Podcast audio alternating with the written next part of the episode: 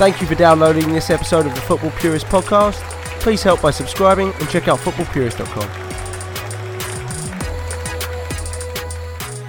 The Reds write another chapter of this high wire second half push for top four against their most bitter rival. Of course, I'm talking about Manchester United. I think Peter Drury said it best. Who saw it coming?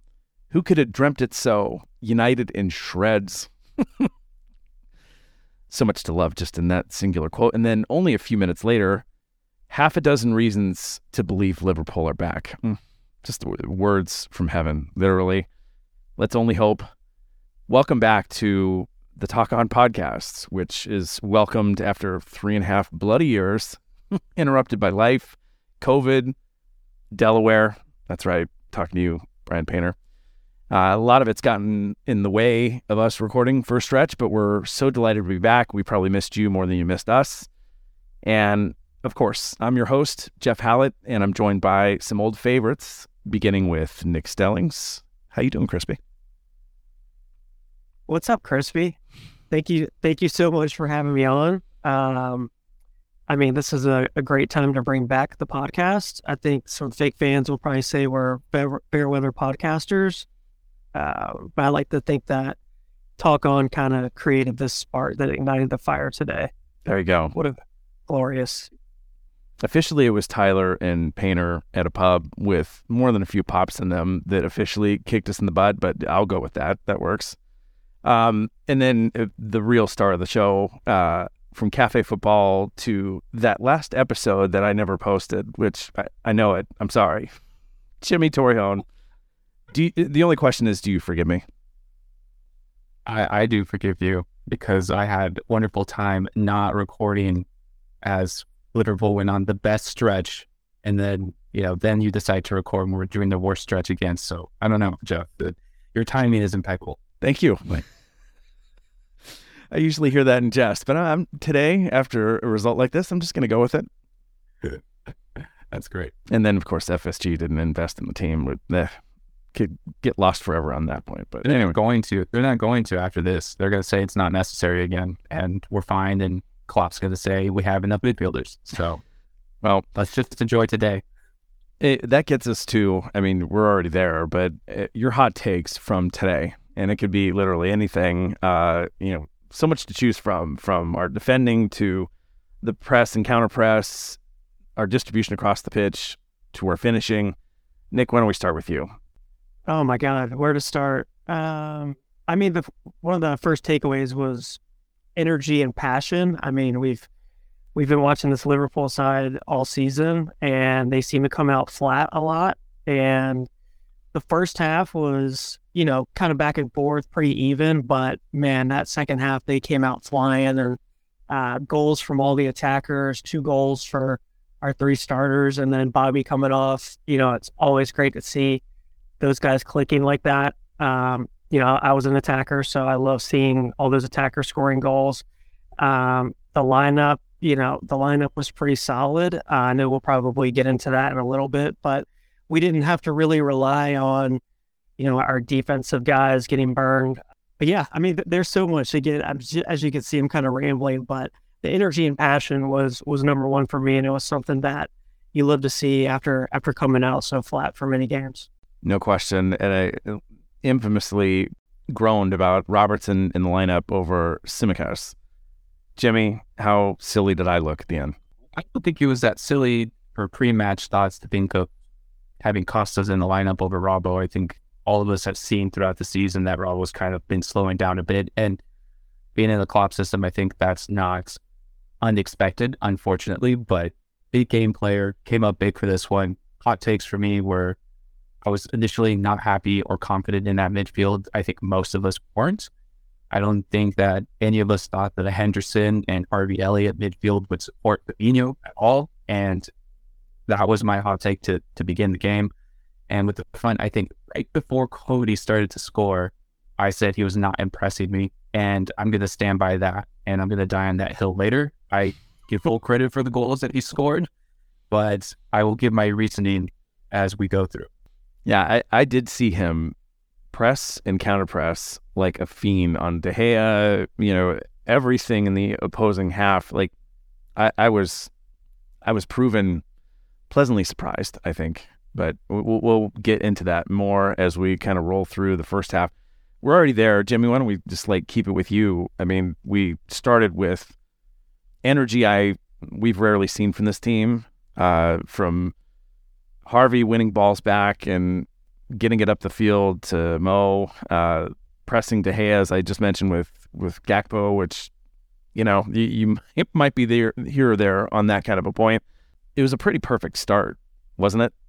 To come off as negative, like I think we should be really excited about the fact that we saw seven goals go in into the back of the net at Anfield again, and this time instead of it being two to five, it was 7-0. So like I think we should revel in that, be super happy, but the we've seen the first 20 minutes against the big teams at Anfield this season, and two that I can, well, actually, Manchester City beat them, and then at the same time we've seen Real Madrid, which turned out to be a big loss. We've seen them come out hot for the first 20 minutes of the of the big games, and I was skeptical. I was like, okay, let's see the first 20 minutes. Let's see if they can continue to do this type of pressure.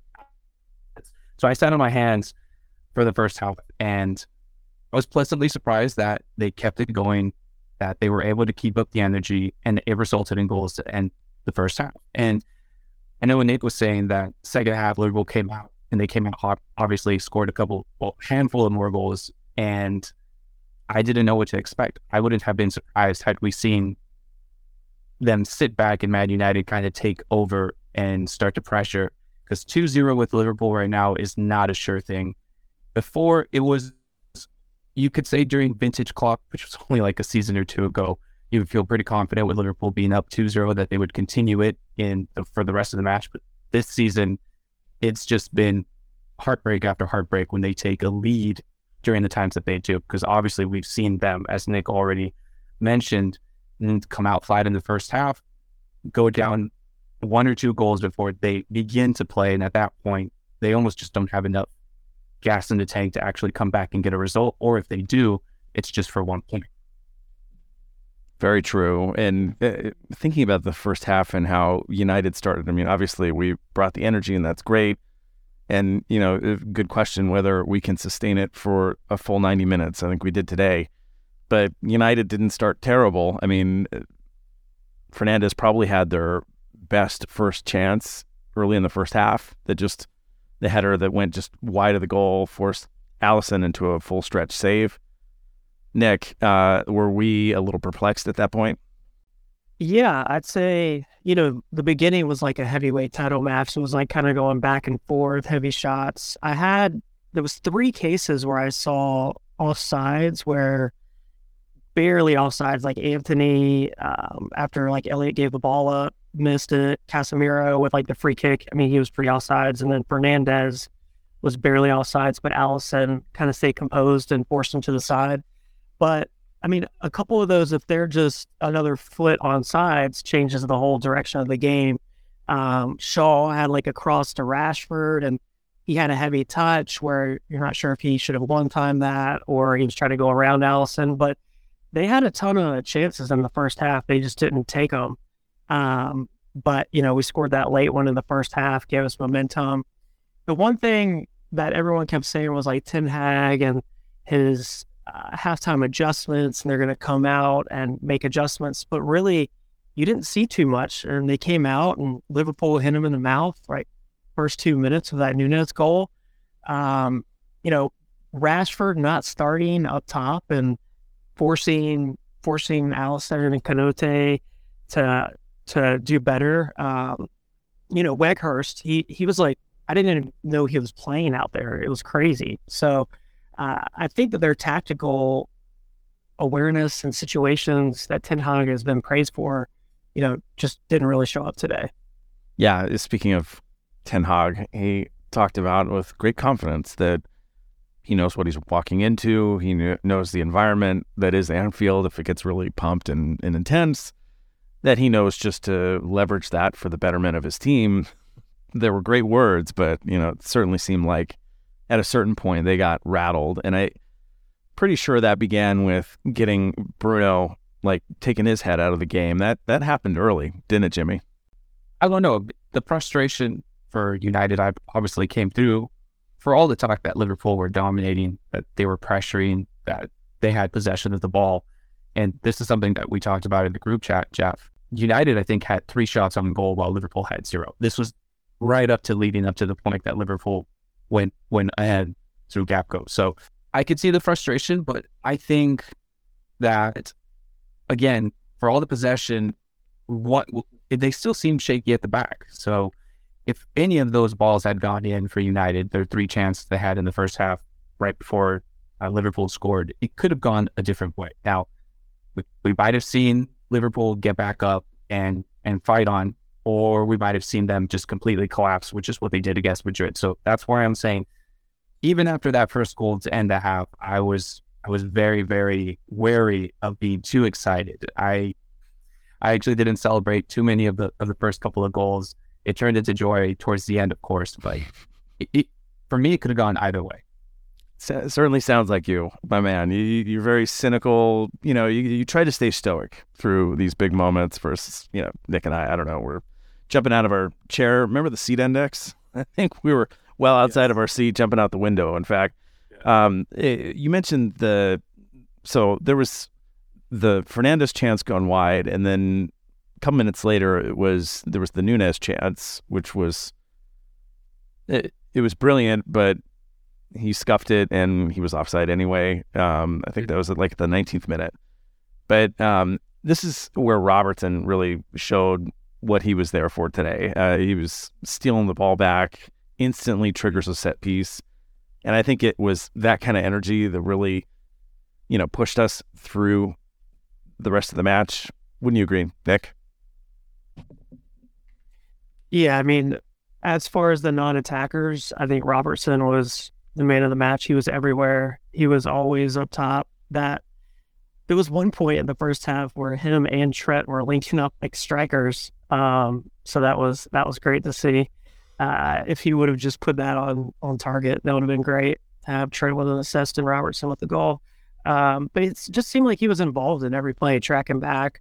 Um, the ball that he played to Gakpo was just stellar. You know, he waited for a second to push the defender out wide, and then Gakpo made that inside run, and Robertson with the perfect through ball. So, yeah, I mean, he he played stellar all match. It was great. Yeah, Robertson's intensity and his consistent play throughout the match is brought to you by Cocaine Bear, the movie, now playing in select theaters. Please check your local listings. Is that our new sponsor? of course, right? it is because I said it is.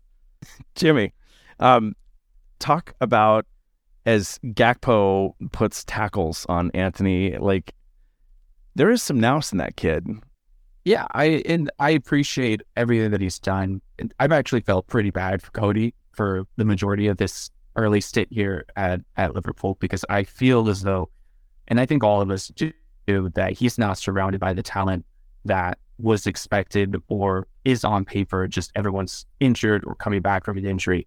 And so at times he's he's attempted to do things by himself uh, in the attack, and he, he's had some bright spots, but you can't do it alone. So when I was saying earlier at the beginning of the podcast that I was saying up to his goal that I wasn't impressed with Cody, it wasn't about his energy. It wasn't about driving forward. It wasn't about the effort. It was more along the lines that I just felt that he couldn't do much of anything for creation. I, I you know, I think I've heard a couple of people saying this might be the replacement for Bobby.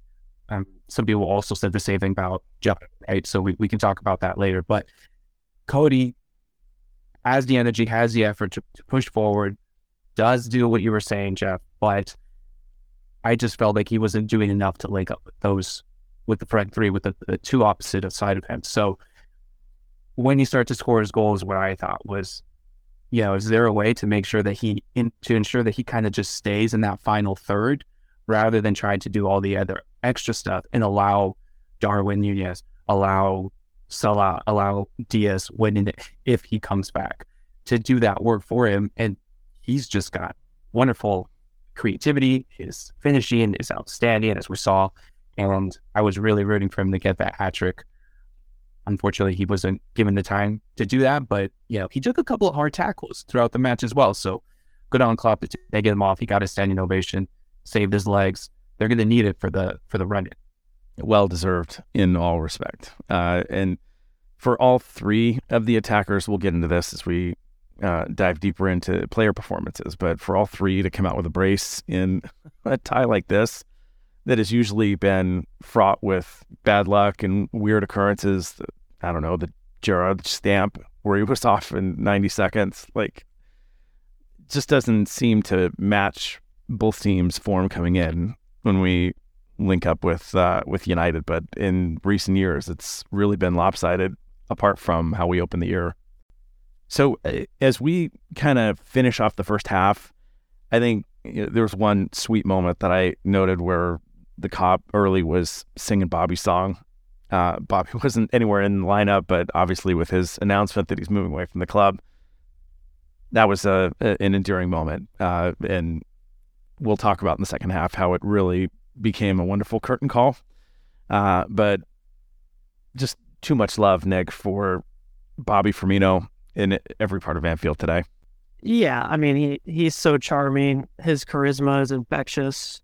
He he I mean, he's one of my favorite players ever at Liverpool and uh, he's got one of the best songs ever. So whenever they have a chance to sing it, they're going to sing it. So glad that he came on late in the game and, and scored as well. Um, but he just provides so much to this team, and he has throughout the years. Uh, whether he's pulling defenders away, creating space, his little flicks, his quick finishing, his headers. He's super header actually. Uh, but yeah, we don't have to to drool all over Bobby right now, but it was it was great. It was great to to see him get in there at the end and get a goal. I think it'll be a long through the second half, long drool on on Bobby. Just a, a legend in every way. I for all the players that have left, he would have to be my emotional like biggest letdown that he's leaving. Uh, second only, you know, it, it would be Gini would be like my my second, but I think Bobby the first, just the way he's going out, what he's meant to the club, the prototypical Klopp player he became, especially, you know, in those big years like 16, 17, 17, 18. So yeah, uh, so much to say about Bobby, not enough time. Um, why don't we flip over to the second half? Uh, so Jimmy, something that doesn't happen often for Liverpool, especially in you know latter part of last season to this season, are finishing starting off well in the consistency through 90 minutes, it, hasn't always been there. And certainly Klopp hasn't always gotten subs perfectly right, which can be a function of just the health up and down the roster. I think today was a little bit different, right? Like uh, we came up, entered with pretty much the same energy that we left with. Wouldn't you say? Yeah, that's what surprised me. It was a sucker punch. I loved seeing it. The the goal that that Nunez got to get in just within the first five minutes of the second half, whatever Ten Hag attempted to do in the locker room, it all fell apart with that goal because after that they just lost their heads. And again, I wasn't happy to see Harvey Elliott in the midfield. I don't think that he does well in the midfield. I'm pretty sure there's a lot of us that would agree with that. I'm not saying he's a bad player. I'm not saying I don't want to see him play for Liverpool. I'm saying I don't want to see him in the midfield. And we actually saw a couple of mistakes. He gave the ball away a couple of times in the first half that led to dangerous United breaks. Some of those chances that they had that they couldn't put away. Well, what is he doing for the second goal? He's inside the box, puts in a great cross, and Nunez uses his big head to put it in the back of the net.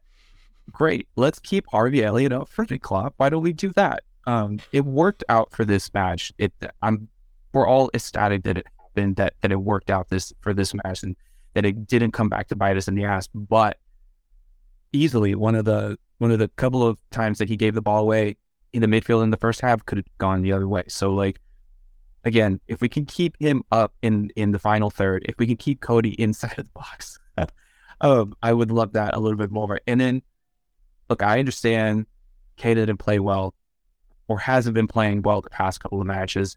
He was teasing on getting that second booking in the most recent match that he played. But Klopp obviously has no issues playing underperforming midfielders in the midfield over and over again. Hence, you know, hello, Henderson, I love Henderson. I've always defended him. The podcast that you didn't publish, Jeff, was actually me gushing over Henderson. So, and I stand by that because in those times, a couple of seasons ago, I think he was stellar. Sure. But He's got the trophies to prove it. You can't disrespect that. I don't think so, right? So, Jim, uh, what yes, Why do you think that they? Because Stefan's been on a tear as well, and he's been amazing in the midfield. Why do you think they went with Elliott over that youngster? I don't, I don't know. I really, I, the only thing I could think of is they're they're trying to protect him, which I think is smart. We saw what happened to Harvey, unfortunately, when he was starting to get a few games in, and then he had his devastating injury. Likely, he was able to come for it in the same season. That young blood, that 18 year old blood at that time, right, just healed. Um, but I think that's what it is. Like they, they're protecting him. They're ensuring that he doesn't play too many games because he's very, very promising. I think we could all agree, the three of us would agree here that when you have him in the midfield alongside Fabinho and then whoever else, even if it's Henderson, they look much, much better. And Fabinho looks much, much better having that support. So, but again, I mean, sucker punch to start that second half, got that second goal in. I feel that whatever United was going to attempt to do, because again, they were down one there, one zero, but you could argue that they had played better, or they at least had them. They they did have the most chances in the first half statistically. So Ten Hag probably just told them, you know, like we got we got sucker punched. Let's just keep doing what we're doing, and it's going to come through. And Ali, also looking a bit shaky a couple of times, she just match, um, did present the opportunity for United to have the opportunity to score goals. So it wasn't all lost for them. So that second that second goal coming in so quickly, obviously helped Liverpool quite a bit. And it just if there was any chance that Anfield the the supporters were going to come back a little flat themselves. We've seen that happen. You don't expect it against United, but if there was a chance after that second goal, there was no more chance that anyone was going to stay quiet. It was going to be roaring towards the end of the uh, for the rest of the match. That Alisson slip and almost blunder, it was like it was like a the announcer jinx, like when someone's at the free throw and they're like, "Oh, they got the best free throw shooter here, ninety seven percent," and then breaks it. It was so bizarre. Like right when they were saying, just as long as Liverpool doesn't make any mistakes, and then he slips and Fernandez is in. And of course, Fernandez coming unglued. I mean, it was just so clear. I think after, gosh, the second goal of the second half when we went up 3 0, I mean, it, it, seemed like United was already giving it up. Like, just too much. Sorry, we're, we're our heads are out of the game. And no one was it more clear with than, than Bruno. Like, you know, get caught diving and, you know, losing his head in attacks and, you know, the whole, like, was it Konate with the hand that barely grazed his face and, you know, made it look like he'd been shot. Portuguese or in a Portuguese, though. I love him. You love him as a player, but man, his uh, his South American dive, even though he's from Portugal, is uh, truly exceptional. Yeah, how dare you? Not South American drive. That's European dive. Okay. I, is it such? A, is there such a thing as Portu- Portuguese dive? It's you know what? A lot of Portuguese are doing it. So, uh, but the the diving didn't come from South America. That's BS. I'm not going to stand for it ever. All right, it, it's happening in Europe. It's always happening in Europe. It's just they they like to point it out when a South American player does it. I'm not standing for it. Well, you're sitting technically, but sure. Yeah, Neymar didn't didn't help the case for the South Americans. All right. There's going to be there's going to be divers. There's going to be floppers all over the world. He's high profile, but he doesn't represent South America. South America also has some of the most violent games if you watch their domestic leagues. And I'm I know a lot of us have seen highlights from rivalries in Argentina, games in Mexico, which is North America. So I'll, I'll take that back. That's not South America, but Latin countries, because when they when they say foreigners come and ruin the game, you know they're not talking about, uh, you know they're not talking about other foreigners more more than Latin American countries. So I'm not going to stand for that. But yeah, Neymar definitely not helping the case. I'll, I'll give you that. As we digress, hey, this is a good time to get back to these these lovely balls that went into the back of the net. I mean, just talk about that Nunez header. Like, I believe he headed the ball off his man bun. Like, am I mistaken? Eh, I mean, it's just a quintessential indication that, that the day was going great for Liverpool when this freaking man bun yields a perfect header into the corner of the the cage. It was incredible. I mean, with that five head and the man bun, you know, he's got a lot of surface area to hit. So when Harvey Elliott beams it in there, I mean, it's going to go to his head somehow. Uh, hey, and that was glorious. no, it was like, uh, no, I think it was Konate tried to hit it with his man bun on that one where he turned around midair and hit it with the back of his head. Um, probably why he plays defense usually. But no, Nunez was incredible today. I was so so glad to see his energy pay off. You know, he's been he's been one of the bright spots I thought in the past few weeks on our resurgence. So just working hard and and really pressing and and going about it the Liverpool way. And um, to see him get get two goals today was was great for for him his, his energy and confidence uh, moving forward. Yeah, I mean, he put in the fifth goal. I, I think it was pretty clear, but somewhere between the fifth and the sixth, that United had completely given up. Like there was just no fight left in that team, and it was just so obvious. Like they couldn't get the ball out of their own half. Jimmy, like, was there any hope for United at that point, or did you see the same thing? No, I saw the same thing. And just to go back to what we were saying right after Liverpool's second goal, right after this, right at the start of the second half, the, the stats show it. The Man United had three shots on goal to Liverpool zero. Liverpool start to score. Man United end up with four shots on goal. So they had one shot on goal. I don't know when it happened, honestly, in between the six goals that Liverpool scored in the second half. But that just goes to show you that whatever, whatever energy, whatever opportunities they had, it all went away. They started to give the ball away. And this was not something I was expecting. I did not expect United to crumble the way that they did.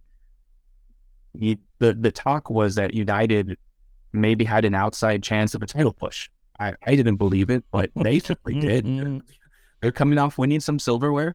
I'm not going to laugh at the League Cup. I wanted the League Cup when Liverpool was not winning in. When they won it last season, I was extremely excited for it. So I think that they came in with a lot of confidence. They just beat Barcelona to advance out of the round of 32 in the Europa League as well. So lots of confidence coming in, possible title push. The way that they crumbled was very unexpected, uh, and it just makes it that much sweeter. Yeah, that was, in fact, I mean, pretty sure they said it, the worst loss in the Premier League era for United. Shipping seven goals is unheard of. That was a precedent today. I mean, I love it. I love it. Go show the seven fingers every time we see every time we see a United supporter. Nick, you and your friends just go ahead and take a picture of seven fingers and send it that way. We'll be able to have that forever. yeah, they were my United fans. Were, we were texting back and forth, and they were being good sports about it. But uh, yeah, this is one to rub in for a while. I mean, Jeff, we were at the the fanfare. Fan Fest. Oh yeah, in, in LA at the Coliseum. That was beautiful. That was glorious. That was what 4-0 or was that the 5-0 match? I can't remember. I think it was. I think it was four 0 but it was at Old Trafford, so it's essentially 5 0, 6 0 at home. I mean, we could just 4 0, 5 0, 7. I mean, more, more. Like the gift, more. Just give it more. It's great.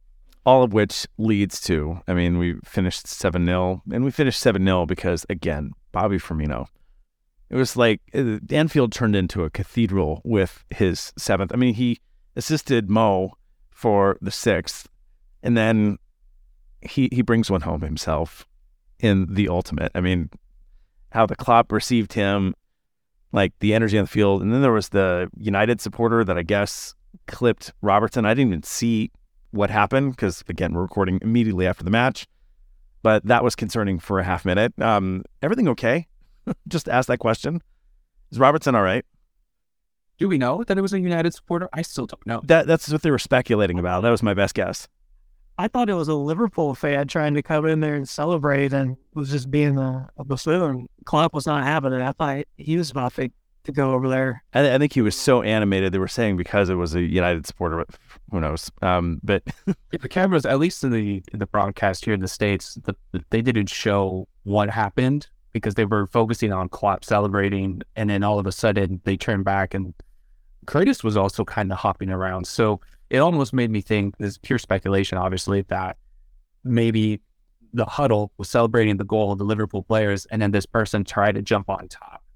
That's my speculation. This person tried to jump on top, and they weren't expecting anyone else because their team essentially was huddled around Firmino. So, but we don't know. Um, Robertson kept on running for the rest of the match, but once that um, game heat wears off, once he once he's in recovery, hopefully he's still going to be all right. And Curtis Jones, hopefully he's not out for the next six months again, just because of some random little uh, injury. The man has had such bad luck this season. I feel bad. I get frustrated, but I feel extremely bad that almost every time he goes out there, he comes back hurt.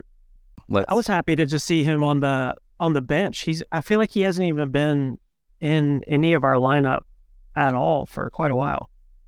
Yeah, uh, not consistently for sure. Uh, it's been the same. Unfortunately, losing midfield for a while, and that's a whole FSG conversation we can save for a future pod. Um, why don't we spend a second just looking at the player performances? And we've been kind of sprinkling it throughout coverage of the first half and the second half. Nick, going to you, like, give me your highlights of keeper plus our back line. What'd you think? Well, like Jim hit it on a little bit earlier, Alisson, uh, he was a little shaky. A couple times he slipped, um, but they weren't able to capitalize on it. He didn't have to make any tremendous saves. He made one early on against um, think it was Antony had a shot from the wide that was curling in far post. He made a he made a good save for uh, a couple of those offsides that I talked about earlier. He was in good positioning to force the player wide uh, to either you know kick it out of bounds or hit the post. So he did well there. You know, I mean, to have four, what was it, four, or is this our fifth clean sheet in a row in the Premier League? You know, Alisson's playing fantastic. I think. No question. And then for the defense, you know, we've got that that rotating alongside Van Dijk uh, Matip or Gomez or Konate, and we didn't really have to rely on them that much. I, you know, just not having to hear from them was great, or them having to make a crucial tackle. So, you know, Konate was just kind of there doing this thing. Uh, he could have had a goal. Robertson and Trent were incredible. I mean, their their work was astonishing. They were all over the pitch. Um, Trent had a couple really good balls that weren't finished, but Robertson, you know, we talked about his pass to Gakpo earlier. He played incredible. I think, you know, Tsimikas maybe put a little pressure on him for how well he's been playing. So I don't, you know, that's that's probably a good little competition in house. You know, Robertson wants to keep his spot, and he came out there and showed why um, he was starting and why they made a decision to, to put him in there for this match. So pretty sure he leads the team in assists at this point. He was leading the team with five to Trent's two. Kind of shocking through this this match week, but you know, added what two today? Did he? Yeah, yeah. I mean, he could have even had more. He was he was incredible. I know he had the Gakpo one, um, but yeah, I'm, I'm not sure about the others.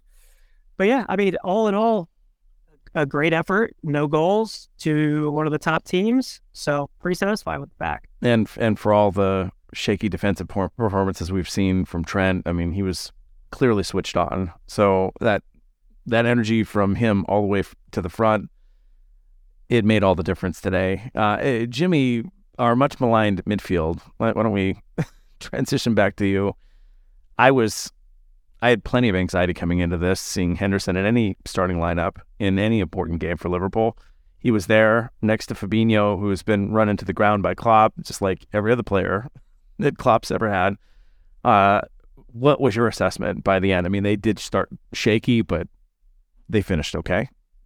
Yeah, yeah, you could say they finished okay. Don't want to be a wet rag here, but please, how much, how much can can we put it to stomach of a United that we can all agree just gave up after maybe the third, let's give them credit, maybe the fourth goal against, right? So how much had this stayed a close match, would this have kept going?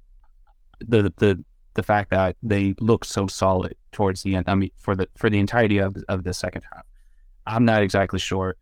I've already mentioned, and I know that we all saw Harvey Elliott not being solid in that midfield, giving up the ball a couple of times in the first half when it was still a close match. Henderson, uh, just like you, very nervous when I saw him on the starting lineup. You just don't know what, what you're going to get with Henderson. Even if he brings quote unquote energy and intensity and he presses, sometimes his pressing, or unfortunately now you can say that most of the time his pressing is not effective. just running around, chasing the ball like a dog chasing a car. right? Hundred percent. Flapping about. Yep. they just passed through him. So he actually a couple of, of of the goals he started the breaks, which was great to see because the Henderson that was effective every once in a while, even though he's been hoofing the ball way way too much this season, uh, to the point that we can start calling him Jordan Hooferson. Hey. I think that um, there was a time where he would get a good ball, whether he would start the break as he did a couple of times in this match. He was the one who started the the third goal, right? Gakpo's second goal, the, the third third goal, and I think he started another break. Um, he's been moving the ball way too much this season, and so it was good to see him go back to that effectiveness. But again, I'm sorry, I don't think that midfield would work in a close match against United, and we saw that it hasn't worked all season in these type matches. So I'd rather not see him starting. I, I think he should transition to the Milner role already, probably this season, if uh, maybe towards the end of last season, definitely this season. But he can't transition to a role that's still being filled by Millie. So unfortunately, we're going to see him start in these matches. If he can provide more performances like this, then you can live with it. But it's definitely not ideal. Um, and Fabinho, I think he looked better. I think he looked better. There was actually one time where he ran down, was it Antony down the left hand side? He actually ran down with him. So don't tell me Fabinho can't run. I just think he's been exhausted, as you mentioned, Jeff, because he's been left isolated. And if you're the lone midfielder who has to do everything, um, help out the defense, help out with linking the attack, but you don't have support, you don't have people doing the running for you because Henderson can't run anymore. And Harvey likes to run all over the place when he's in the midfield. Then eventually, like you said, Jeff, he's going to break down. He's going to be run down. He's going to be burnt out. I think that's what we've seen. But when he has a support, when he's well rested, I think he's still very effective. He still has the football IQ. It's just can his body keep? Why not put the kid next to him? You know, and kid's been back Bajcetic, how you pronounce his last name? Like eh, he's our best midfielder has been in, at this point of the season. Why not him next to him? Eh, eh, obviously, we debated that earlier, but it's such an obvious point. Like if he has capable defending next to him, people that can cover their space, are good positionally, and know how to distribute the ball. Like, yeah, eh, to your point about protecting the kid, that's that's important, but he needs capable partners to the left and the right. I mean, that's how Fabinho functions best. I was just happy to not see Milner in the starting lineup with Henderson and Fabinho. Good God. It's a guaranteed Uh, loss. Yep. Jimmy, why don't you complete the victory lap on our attack? Like, so many great things to say. I don't know if I have a favorite. There was it was all wonderful and glorious when it comes to the goal scoring and the celebrations, but Salah putting Martinez on his ass as as he provided the assist to Cody's clinical finish when he just loops it over De Gea.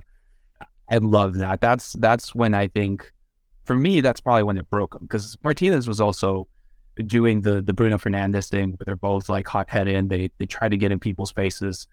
Martinez was was jawing back and forth with Salah, I think, at some point during the match, um, and he did it with Nunez too. I think, right?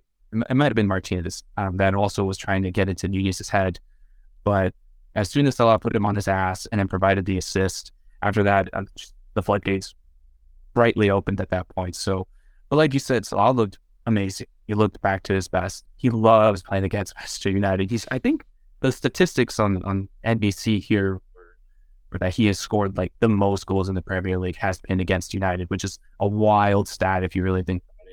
Uh, considering that we had to watch Jeff So much futility. historically.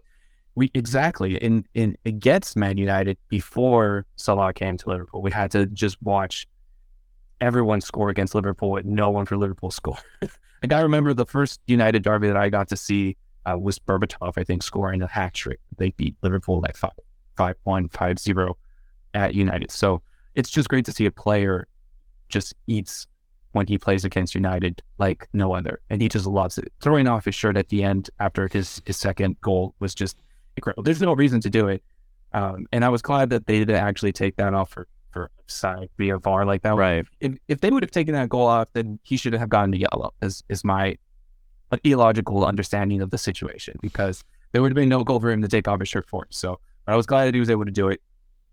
And again, I'll just I'll just stick with what I said. Sorry, Nick. I just I'll stick with what I said. Keep Cody up front. Maybe it's time to think that Cody is the one pinpoint, and then you have three behind him who can offer that sort sort of support because that's where he does his best work. And Nunez just all of it. You can put him anywhere in the attack, and I think he'll provide for whoever's there, including himself. So they did really, really well, and hopefully this is just the confidence boost that they need uh, to continue.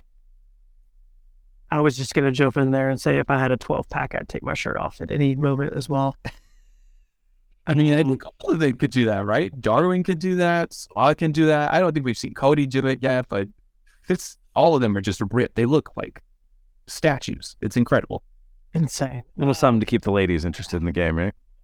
We need to go back to that Salah just cooking Martinez. He was absolutely on skates. It looked like an Iverson crossover from back in the day.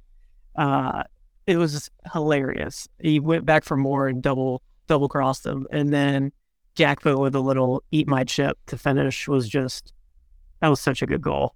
Um, but the just to expand on on the goals in the second half moment, that Salah half volley bar down was just a thing of beauty. Um, and what a way to to tie Fowler. So that strike was. I mean, he he just looked surprised to have that ball sitting there dropping on the half volley, turn around and just just nail the bar. It was so so awesome. Yeah, my note was we were watching vintage Salah, like that that Spurs match that we went all the way over there to see Nick, uh, where he dribbled through like four or five different players to ultimately find the net. I mean, nobody could take the ball off of him, which has not always been the Salah that we see. Yeah, I mean, he he was vintage tonight, just like that match that uh, that we did go to. Yes, uh, I I remember that a little bit, a little blurry from that night. Super Bowl as well, but uh, yeah, I mean, when he's got the ball in his feet like that and he's got you backing up, there's nothing you can do. I mean, he's so quick, almost Messi like when Messi's got him on his left foot coming at you. Um, just a, a thing of beauty. Long may it continue. Um, so, uh, getting into the next uh, fixtures on the schedule, we've got Bournemouth coming up next Saturday, which should give everybody some time to rest. We don't have any Champions League midweek, thank God. Um, so lots of time to rest for Bournemouth, who you know couldn't complete the job uh, at the weekend. Um, so I, I, think they're right for the taking. And then it comes Madrid next Wednesday. That's obviously the the fixture everybody's circled. Uh, Jimmy, do you give us any chance in hell once it comes time to to head to the Bernabeu? ah, I don't know.